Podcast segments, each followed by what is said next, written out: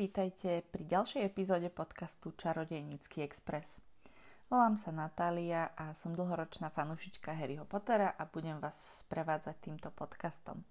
Keďže som knihy o Harry Potterovi čítala už veľmi veľa krát, veľakrát som videla filmy a zaujímam sa aj o ďalší obsah zo sveta Harryho Pottera, tak som sa rozhodla v tomto podcaste vám niečo z toho priblížiť. V dnešnej epizóde sa budeme venovať 9. kapitole z knihy Harry Potter a kameň mudrcov, ktorá má názov Polnočný súboj.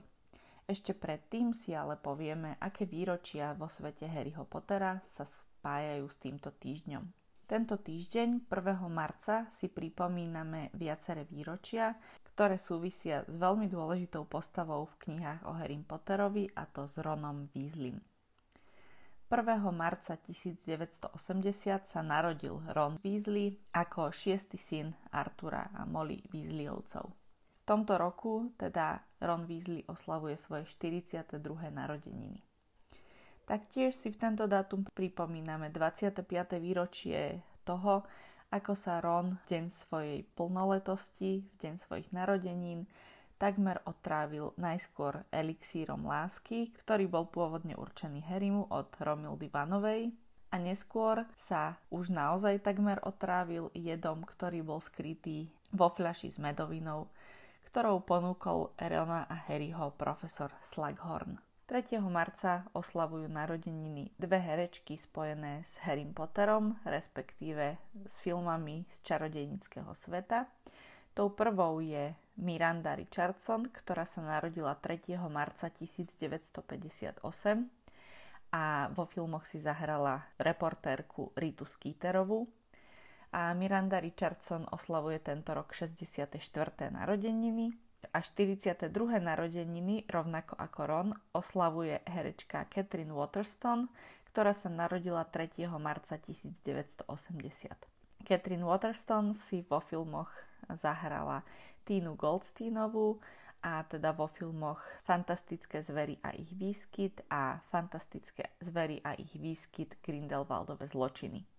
Uvidíme, či sa táto postava objaví aj v tretej časti filmov o Newtovi Scamanderovi a Dumbledorovi a Grindelwaldovi. Zatiaľ sa neobjavila v traileroch, takže je to trošku otázka, ale čo skoro sa dozvieme, keďže film už o pár mesiacov bude v kinách. A posledný dátum, ktorý je spätý s týmto týždňom je 5. marec 1995, kedy vyšiel v týždenníku Čarodejnica článok Tajná láska Harryho Pottera o údajnom ľubostnom trojuholníku medzi Harrym, Hermionou a Viktorom Krumom.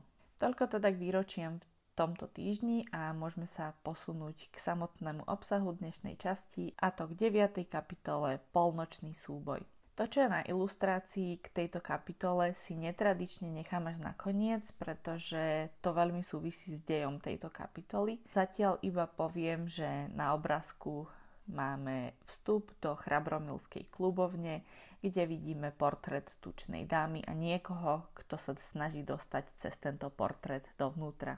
Na začiatku si Harry uvedomuje, že v čarodenickom svete je naozaj všetko lepšie, ako v muklovskom svete a dokonca aj úhlavní nepriatelia, lebo Draco Malfoy je lepší úhlavný nepriateľ ako Dudley kedy mohol byť. Harry teda už teraz draka neznáša oveľa viac ako Dudleyho a Dudley upada do zabudnutia a namiesto úhlavného nepriateľa nastupuje Draco.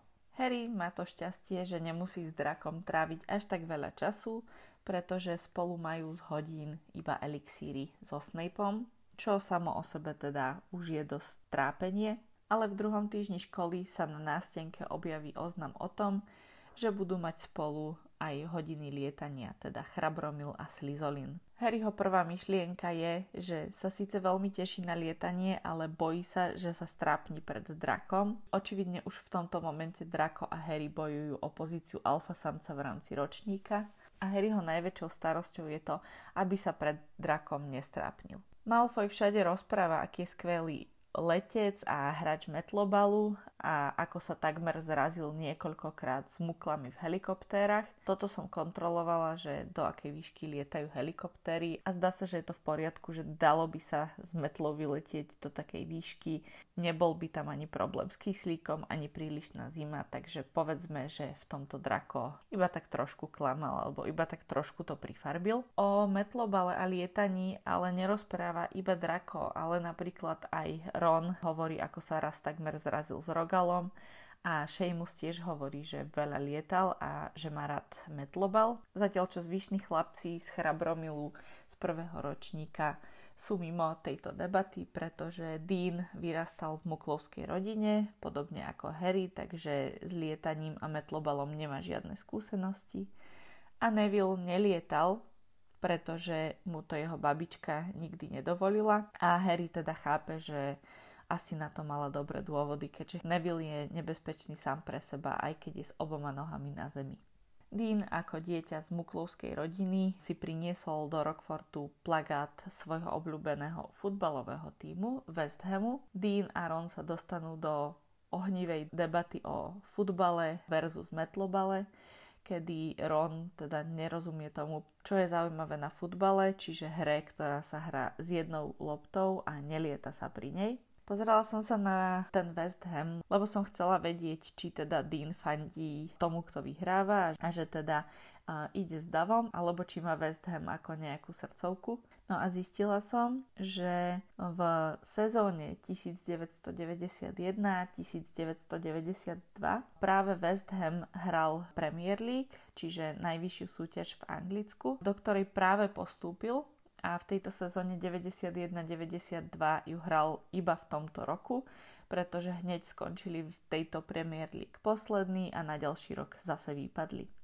Takže zjavne Dean nebude taký ten fanúšik, čo drží palce tomu, kto vyhráva, ale v tejto sezóne, ktorá sa odohráva práve počas prvej knihy, bol West Ham síce v Premier League, ale najhorším tímom v rámci Premier League takže zrejme pre Dina je to nejaká srdcovka. Okrem Harryho, ktorý je tak trochu nervózny a Nevilla, ktorý je dosť nervózny z lietania, je nervózna aj Hermiona, ktorá sa snaží naučiť, čo sa len dá z kníh o lietaní, ale aj ona tak trochu tuší, že je to úplne márne. V deň, keď majú prváci prvú hodinu lietania, čiže vo štvrtok v druhom týždni školy, prichádza ráno Sovia pošta a prináša balíky Malfoyovi a Nevilleovi. Malfoy dostáva pravidelne balíky z domu so sladkosťami a vždy ostentatívne rozbaluje tieto balíky a pozera pritom na Harryho, aby mu ukázal, že jemu teda posielajú rodičia balíky a Harry nikdy nič nedostal. Tu by som chcela povedať, že Malfoy má samozrejme najväčšieho, že Malfoy má samozrejme najväčšiu sovu ktorú môže mať. Malfoy má víra. Rozmýšľala som nad tým, či si tým Malfoy niečo kompenzuje. Ale potom som sa pozerala aj na ostatné sovy, ktoré sa nám tu objavujú v knihe. A zistila som, že ani Hedviga nie je z tých úplne najmenších. Takže podľa všetkého vír by mal mať od 60 do 75 cm. To je teda Malfoyova sova. Hedviga ako snežná sova by mala mať 50 až 65 cm, takže takmer toľko ako Malfoyov vír. Máme tu spomínanú ešte plamienku Driemavu, ktorá doniesla balíček Nevilleovi v tejto scéne. Tá by mala mať 30 až 45 cm, čiže už o dosť menšia. A Kuvik, ktorého má Ron, ktorého dostane Ron v na konci tretej knihy od Siriusa je najmenšou sovičkou a ten má teda iba 15 až 20 cm. Keď si predstavíte 15 až 20 cm sovu, ktorá je Ronová a Malfoyovho víra 60 až 75 cm, tak je to veľký rozdiel. Ale teda keďže Malfoy dostáva každý druhý deň obrovský balík eh, sladkosti a proviantu z domu, tak asi potrebuje veľkú sovu, aby to celé uniesla. V Nevillovom balíčku, ktorý dostal od babičky, ktorý mu priniesla plamienka driemava, je malá sklenená gulička s bielým dymom vo vnútri. Táto sklenená gulička je o veľkosti v slovenčine pingpongovej loptičky V anglickom origináli je napísané, že tá gulička má veľkosť large marble, čiže takej veľkej hracej guličky, čo som nenašla presne, aké sú nejaké štandardizované veľkosti guličiek, ale zrejme tá pingpongová loptička by k tomu mala mať blízko.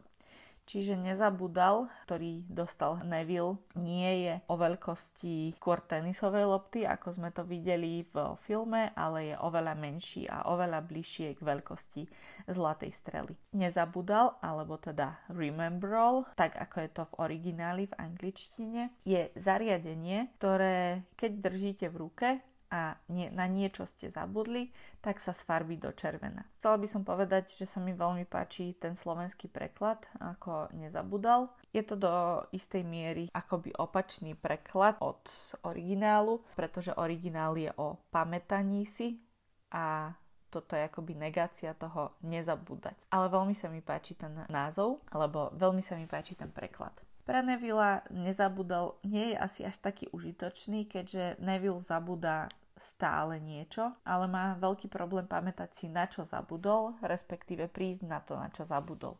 Pretože hneď ako si nezabudol, zoberie do ruky, tak sa tento sfarbí na červeno, ale Neville vôbec netuší, na čo zabudol. Často na internete čítam, že nezabudol bol úplne zbytočný, lebo keď niečo zabudnete, tak väčšinou neviete čo, respektíve keď zabúdate, tak si určite zabudnete aj ten nezabudal niekde.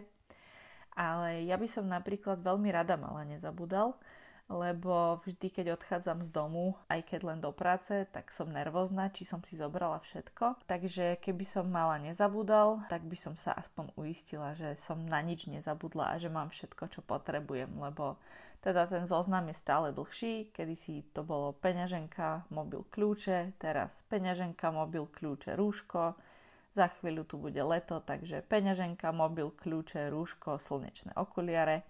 Už je toho celkom dosť, takže nezabudol by sa možno zišiel.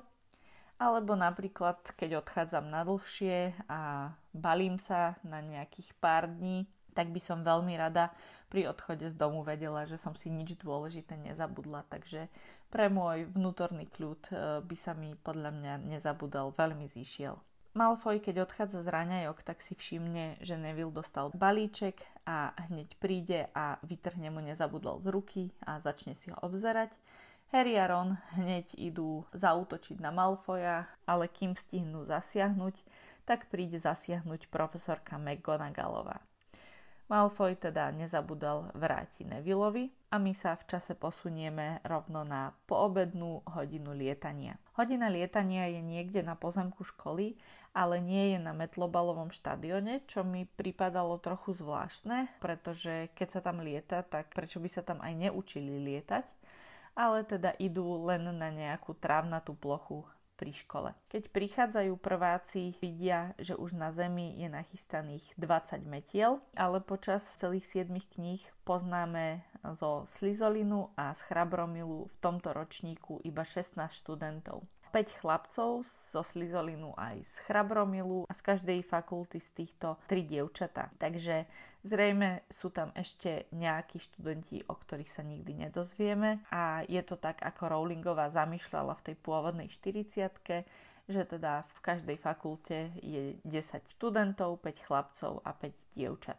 Respektíve minimálne v tejto kapitole ešte Rowlingová sa zdá, že operuje s týmto číslom. Tí, ktorých poznáme, alebo tí, o ktorých vieme, že sú v tomto ročníku v Chrabromile a v Slizoline sú teda v Chrabromile Harry Potter, Ron Weasley, Dean Thomas, Seamus Finnegan, Neville Longbottom. Z dievčat sú to Parvati Patilová, Levander Brownová a Hermiona Grangerová.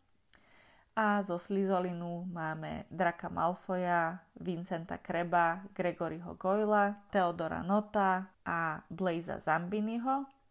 A z dievčat Millicent Bulstrodovú, Pansy Parkinsonovú a Daphne Greengrassovú. To je teda tých 16 študentov, ktorých poznáme po mene v rámci týchto dvoch fakult v Harryho ročníku. Harry už od Freda a Georgia vie, že školské metly nie sú veľmi kvalitné a že občas vybrujú alebo zanášajú do jednej strany, čo mi veľmi pripomína, keď si niekde chcete požičať napríklad bicykle a nie je to nejaká špecializovaná požičovňa bicyklov, ale je to niekde v hoteli na dovolenke, tak tie bicykle sú v takom stave, že necítite sa na tom zrovna bezpečne, tak asi v takom stave sú aj rockfordské erárne školské metly. Lietanie učí študentov Madame Húčová, ktorú neskôr uvidíme ako rozhodkyňu pri metlobalových zápasoch je tu opísaná ako pani so sivými krátkými vlasmi a očami žltými ako jastrab a Madame Húčová rozdáva pokyny pre prvákov, že sa majú postaviť k metle a povedať hore sa. Toto mi príde trošku zvláštne. Myslím, že vo filme to bolo nejako inak. V angličtine je to teda pokyn up alebo hore Neviem úplne, čo je toto, či je to nejaké zaklínadlo, alebo je to iba pomôcka pre tých, ktorí idú lietať na metle a dôležité pri tomto nie je to, čo povedia, ale to, s akou myšlienkou to povedia. A vlastne to slovo alebo slovné spojenie hore sa im iba pomáha verbalizovať to, na čo sa majú sústrediť a v ďalších častiach už to nebudú hovoriť, ale budú to robiť neverbálne. Ale Nemyslím si, že je to neverbálne zaklínadlo. Myslím si, že tento pokyn nie je úplne kúzlo, že je to niečo iné. Neviem ale, ako by som to nazvala. Harry má takú zábavnú myšlienku, že metly sú ako kone, že vycítia strach, pretože pri pokyne hore sa Harryho metla vyskočí do jeho ruky, ale Hermionina a Nevilleová ostanú ležať na zemi takže Harry usudzuje, že asi cítia, že Hermiona a Neville by sa lietaniu radšej vyhli. Madame Húčová poupravuje študentom držanie metly a vysvetľuje im, že sa majú vzniesť mierne do vzduchu do 1 až 2 metrov a potom klesnúť naspäť na zem. Neville je ale taký nervózny, že sa neodlepí od zeme, že ani nepočká na píšťalku alebo na pokyn Madame Húčovej, a vyletí hore. Bohužiaľ sa nevie dostať dolu, čiže ide rovno hore a stúpa ako štúpel vystrelený z fľaše. Zrejme teda spanikáril a nevedel čo so sebou. Je opísané, že vystúpal asi do výšky 10 metrov a potom sa z boku zošuchol z metly a spadol do trávy. Tento pád je asi pád z tretieho poschodia, čiže už nie je úplná sranda, ale teda spadol na mekú trávu a výsledkom tohto bolo u Nevila zlomené zápestie.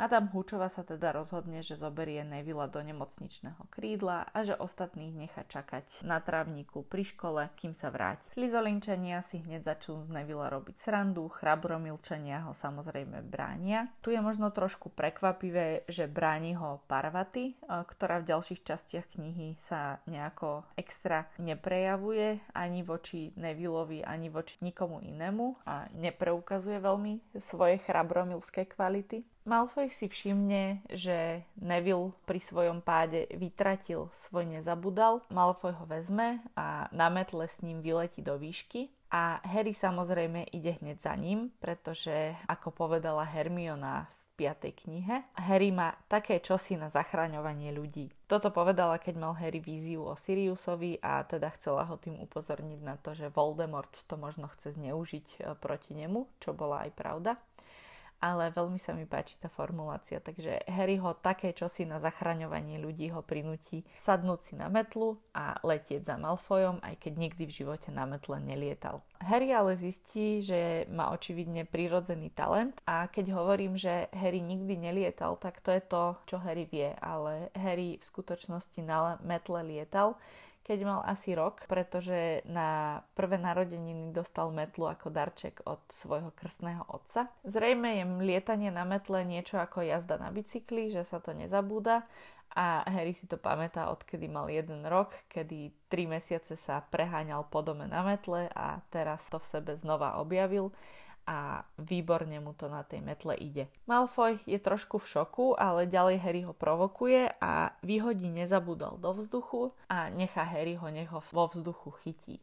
Harry vidí, ako nezabudol stúpa najskôr hore a potom padá dolu a vrhne sa smerom k zemi za ním a chytí ho podľa slovenskej verzie pol metra nad zemou, podľa anglickej jednu stopu, čiže asi 30 cm nad zemou. Pri tomto kúsku ho ale uvidí profesorka McGonagallová, ktorá neviem, čo tam robí, ale podľa mňa Madame Húčová ju nejakým spôsobom upozornila, že či by mohla dozrieť na prvákov, kým ona pôjde s Nevillom do nemocničného krídla, lebo predsa len ich tam nechcela nechávať samých s metlami.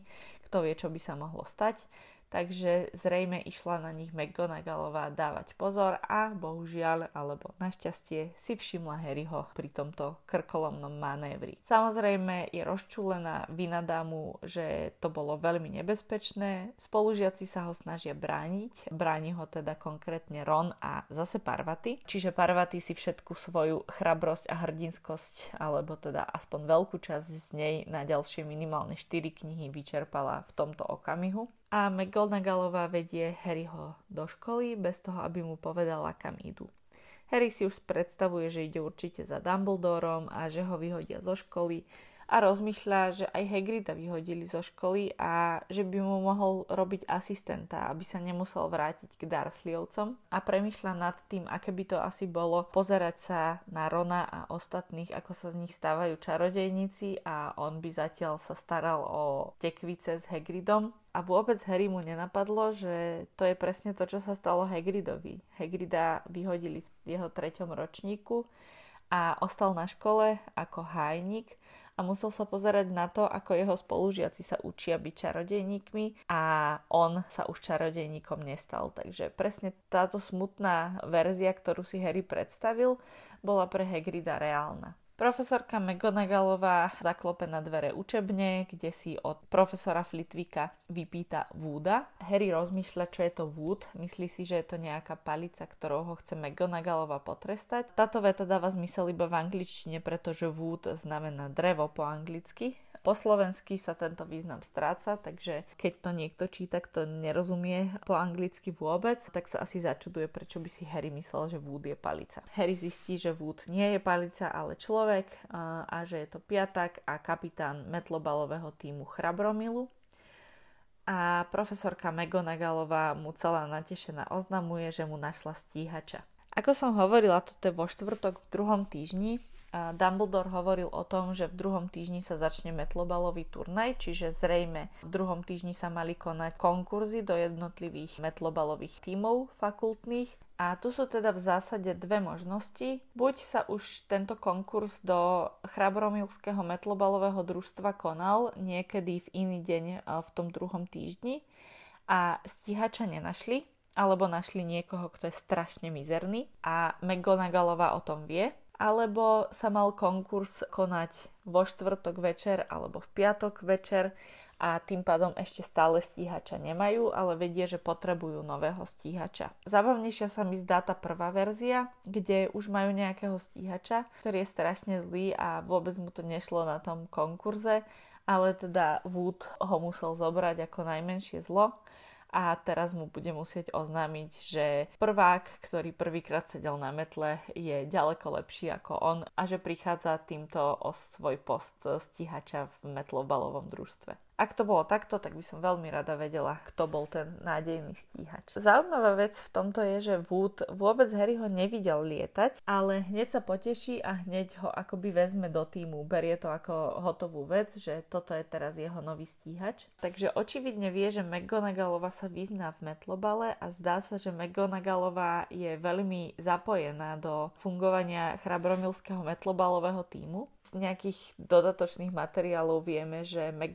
McGonagallová bola vášnivá hráčka metlobalu počas jej školských čias a zdá sa, že teda Wood a McGonagallová spolu aj konzultujú vedenie metlobalového týmu Chrabromilu. Wood vôbec nemá problém spolahnúť sa na to, že keď McGonagallová povedala, že je to výborný stíhač, tak ani Harry ho nemusí vidieť lietať, ale hneď ho berie do týmu. McGonagallová opisuje Woodovi, čo práve videla Harryho spraviť a hovorí, že toto nedokázal ani Charlie Weasley. Čo sa týka Charlieho Weasleyho a jeho metlobalových schopností, tak tu máme niekoľko nejasností, respektíve ja mám niekoľko nejasností. V niektorých častiach knihy sa opisuje, že teda Charlie bol e, výborný stíhač a že bol taký dobrý, že mohol hrať za anglickú reprezentáciu ale zase Harry neurobil nič až tak úplne super úžasné. Týmto chytením nezabudalo. Takže dúfam, že McGonagallová iba preháňala, že Charlie by toto nedokázal. Fred a George niekedy neskôr hovoria, že nevyhrali pohár, odkedy Charlie odišiel. Podľa veku Weasleyovcov, ktorý uvádza Rowlingová, tak Charlie odišiel len predchádzajúci rok. Takže zase jemná nekonzistentnosť, alebo možno aj dosť podstatná.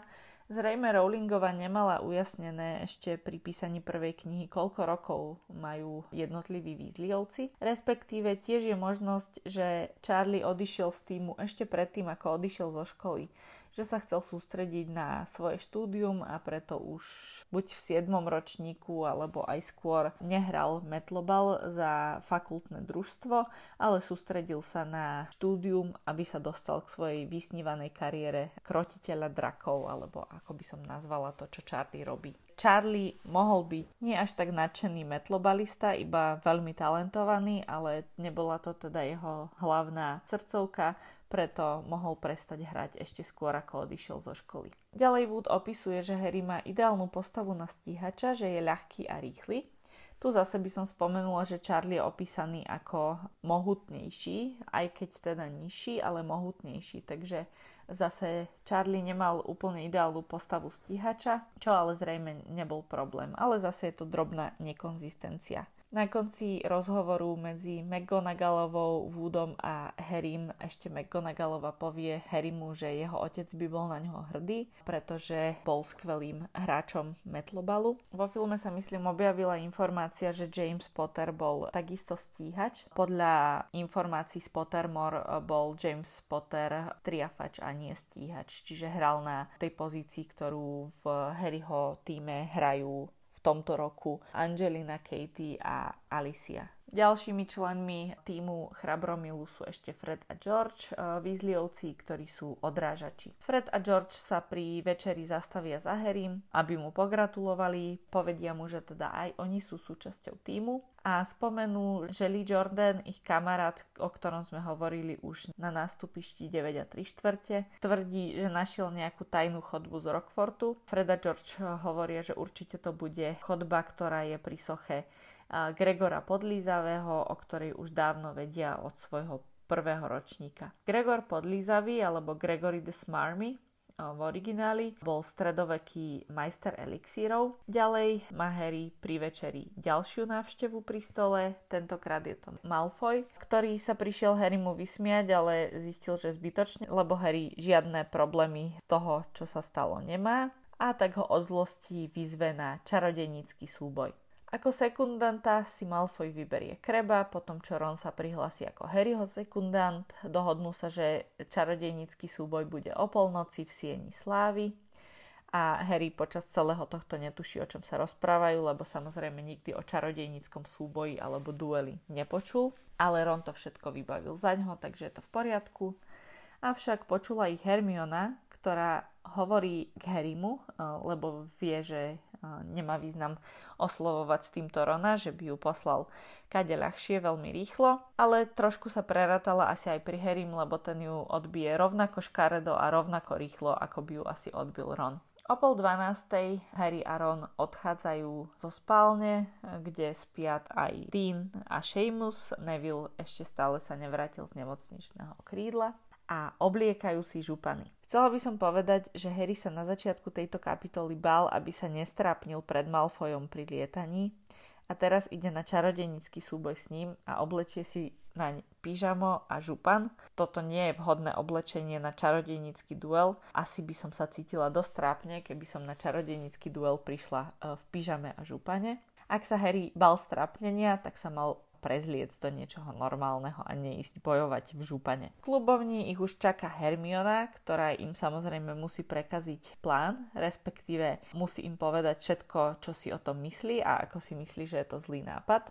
aby mohla dopovedať tento svoj preslov, ktorý si očividne pripravovala do tej pol dvanástej, tak ide za nimi až za obraz tučnej panej, dopovie práve tesne za tým obrazom a otočí sa a ostentatívne chce odkračať naspäť. Avšak tučná pani medzi tým odišla, takže Hermiona ostala vymknutá pred chrabromilskou väžou. Rozhodne sa, že pôjde s nimi a že teda, keď ich niekto chytí, tak vysvetlí, že ona tam vlastne ani nechcela byť a oni jej to dosvedčia. Po ceste ešte príberú Nevilla, ktorého našli spať na chodbe, pretože zabudol heslo a nevedel sa dostať do klubovne. Keď sa už dostanú do Siene Slávy, ktorá je mimochodom na treťom poschodí, tak Harry vytiahne prútik, keby Malfoy náhodou prišiel do Siene Slávy a hneď začal útočiť. Harry je v tomto okamihu v škole menej ako dva týždne a má síce prútik, ale na čo si ho akože nachystal a že čo ako chcel s ním urobiť.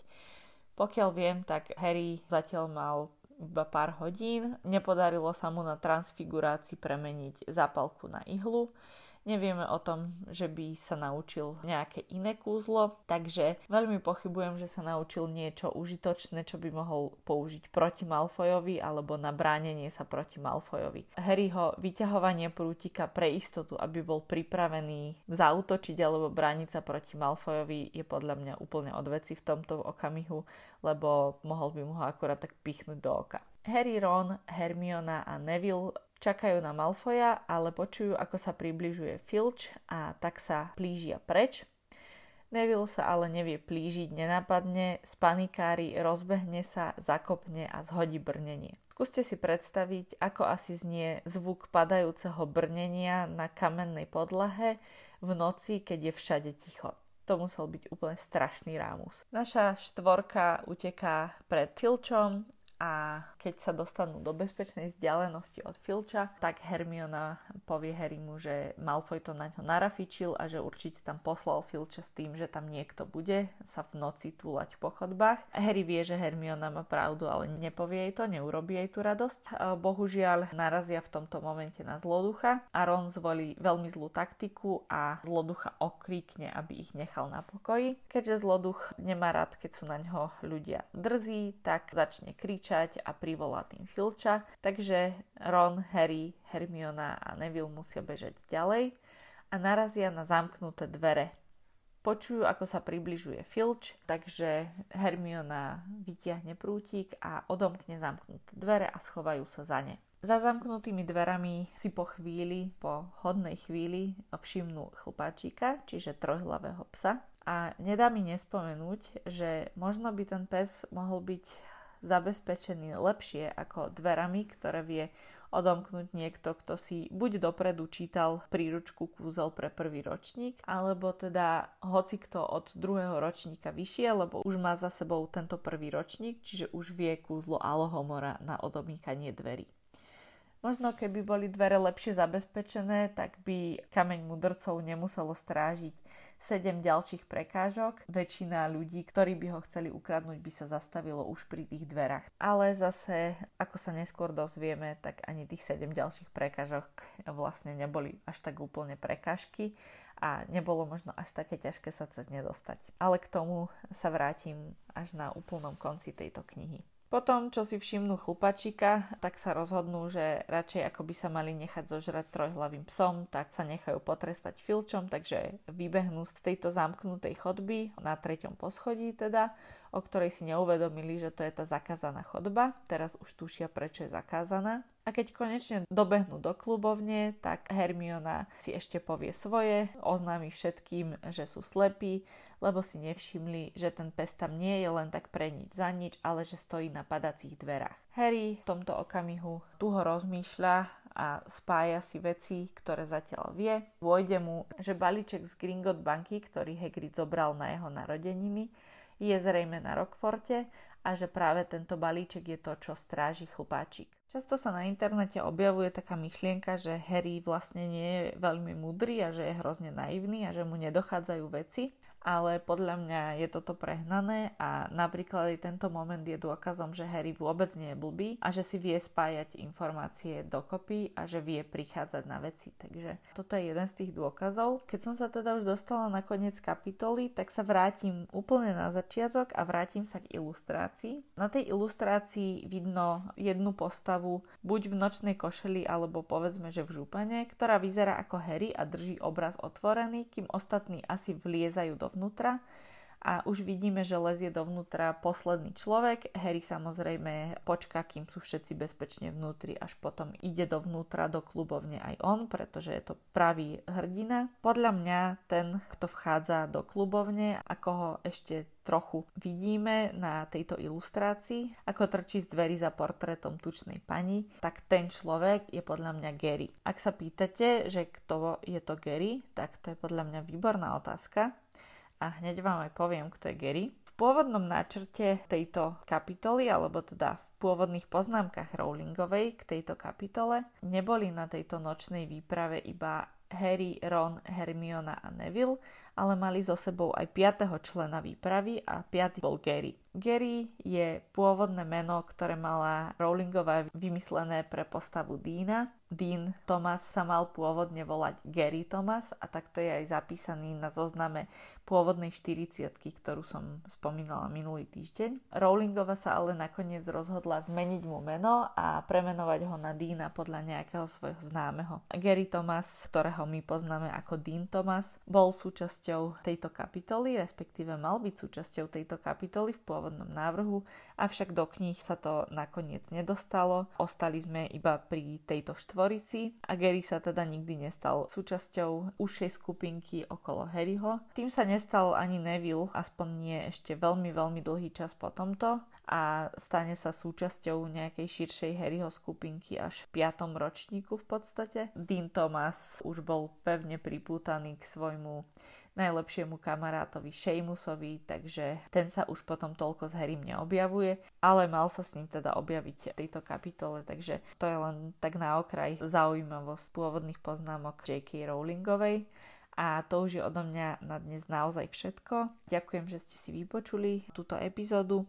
Budúci týždeň nás čaká už desiata to je tak trošku jubileum a niečo, čo by som mohla aj nejako oslaviť. Desiata kapitola bude teda venovaná Halloweenu, čo je veľmi dôležitý dátum vo svete Harryho Pottera, takže pozrieme sa na Halloween v Harryho prvom ročníku. Ja sa už teraz na túto epizódu teším a teda vy sa na ňu môžete tešiť zase o týždeň. Ďakujem, že počúvate tento podcast a za vašu podporu aj všade inde na sociálnych sieťach. Majte sa krásne.